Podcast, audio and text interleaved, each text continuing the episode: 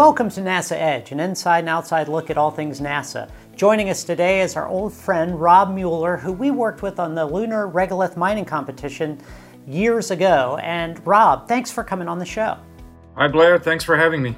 You know, Rob, we really love that competition. Students from universities and colleges around the world coming together with their own rovers built from the ground up to work in simulated regolith from the moon.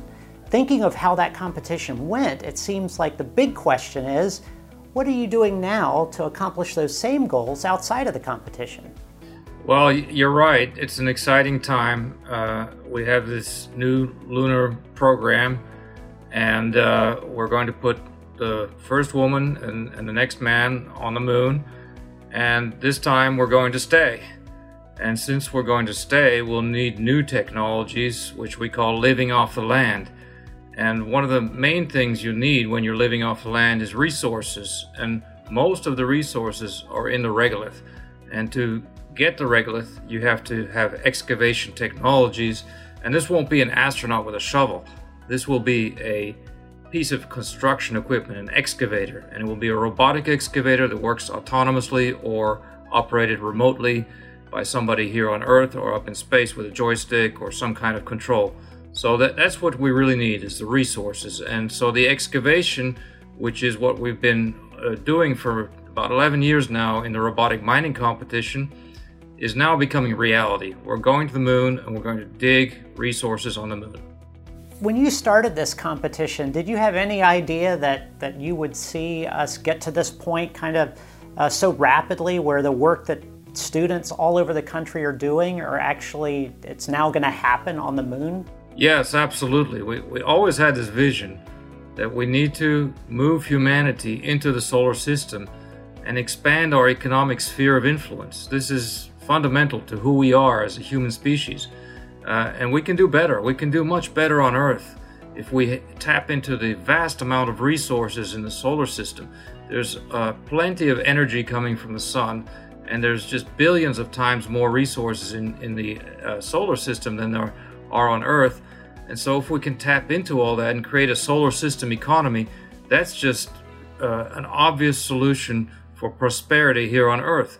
But the first thing is you need is the resources and and that's what we always had in mind and we knew that it would not necessarily be my generation doing it but it would be the next generation so by investing in the students through this competition we've ha- been able to have over 50 university teams every year bring robot prototypes for excavation to kennedy space center that means we have over 500 robotic prototypes for excavation that we've developed over the years so in the past 10 years, we've been able to get a very good idea of what could work on the moon.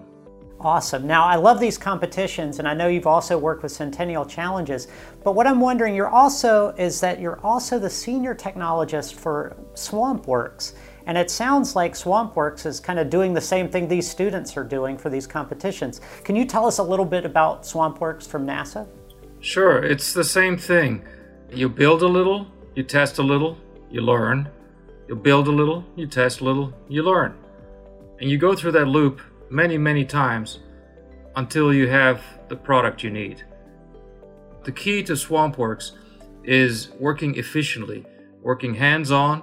We're not afraid to fail. We even have a motto fail fast forward. So if you make your mistakes early, they're cheap. If you make your mistakes on a mission, they're expensive and it's not acceptable. But if you make them in the lab, very early, very quickly, safely, learn from it, go around the loop again, do that a few times till you know exactly how your product needs to be, then you can go into space. Rob, what can you tell us about the current projects that you're working on at SwampWorks? Yes, well, we're working on several exciting technologies. Of course, first of all, the, the Viper mission has just been approved for flight. Astrobotic will land Viper at the south pole of the moon, and Viper is a rover with a drill on it if you go to any mining site on Earth here today, first thing you need to do is figure out where am I going to dig? Where am I going to mine for the ore? And that means you have to do some prospecting. And prospecting usually is done with a drill. So you, you drill a bunch of holes and you pull up a core sample. In that core sample, you will see what's below the surface.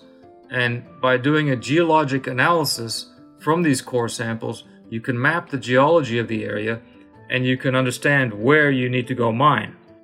This is exactly what Viper is doing. Viper has a mobile drill. It goes one meter below the surface and it pulls up a sample. The sample goes into a mass spectrometer or gas chromatograph and it identifies which elements and compounds are in that sample. Based on that, we can see if there's water there. And really, the ore of choice for space exploration is water. It has hydrogen and oxygen. Hydrogen and oxygen are very valuable in propulsion. It's the most efficient chemical propulsion system we have. The space shuttle used hydrogen and oxygen as propellants. But even better than that is it will save your life. The water is one of the best radiation shields. So if you could use the water and put it around your habitat, for example, with a water jacket, then it will save your life because it will prevent the space radiation, the galactic cosmic rays, and solar particle events.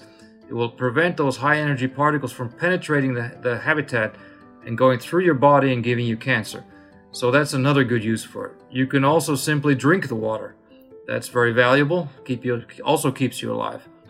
But if we can take this propellant, the water, and export it from the moon, now we can have essentially gas stations throughout the whole solar system. We can create a solar system highway with propellant depots staged along the way. So by getting this very efficient propellant on the moon, we don't have to bring it from Earth. And bringing it through the Earth is very expensive because we have to drag it through the gravity well. So the vision is that we can get this propellant from the moon and then create a solar system highway with rest stops and propellant depots along the way and now the whole solar system economy starts to flourish. And, and that's really the vision that's out there. I've never really thought of like a turnpike system for the, the solar system, but it sounds like that might just be the way to go. Yes, and in space, you don't think in terms of, of distance necessarily, you think in terms of energy. And so if you have the energy and you're not inside a gravity well, then it's, it's very accessible. For example, the, the asteroids, the near Earth asteroids, they're very accessible because they're not inside a gravity well. And there are a lot of resources on these asteroids. So if we can use the moon as a staging point and then create these propellant depots, we can travel throughout the solar system collecting resources. We don't have to bring it with us. We can just collect the resources as, we go and, and then jump over into the next leg of the journey. Well, I tell you what, uh, I thought I was already excited about going to the moon. Uh, Rob, but after talking to you today, it seems like there are even more reasons to be excited. Lots of uh, resources there, lots of opportunity there. Now we just have to do our part and get everybody there safely. Thanks so much for coming on the show today. I really appreciate it. Uh, it's been uh, a good discussion about our future. Thank you. It's uh, great talking to you, and uh, your show is always pushing the boundaries, so thanks for having me on. You're watching NASA Edge, an inside and outside look at all things NASA.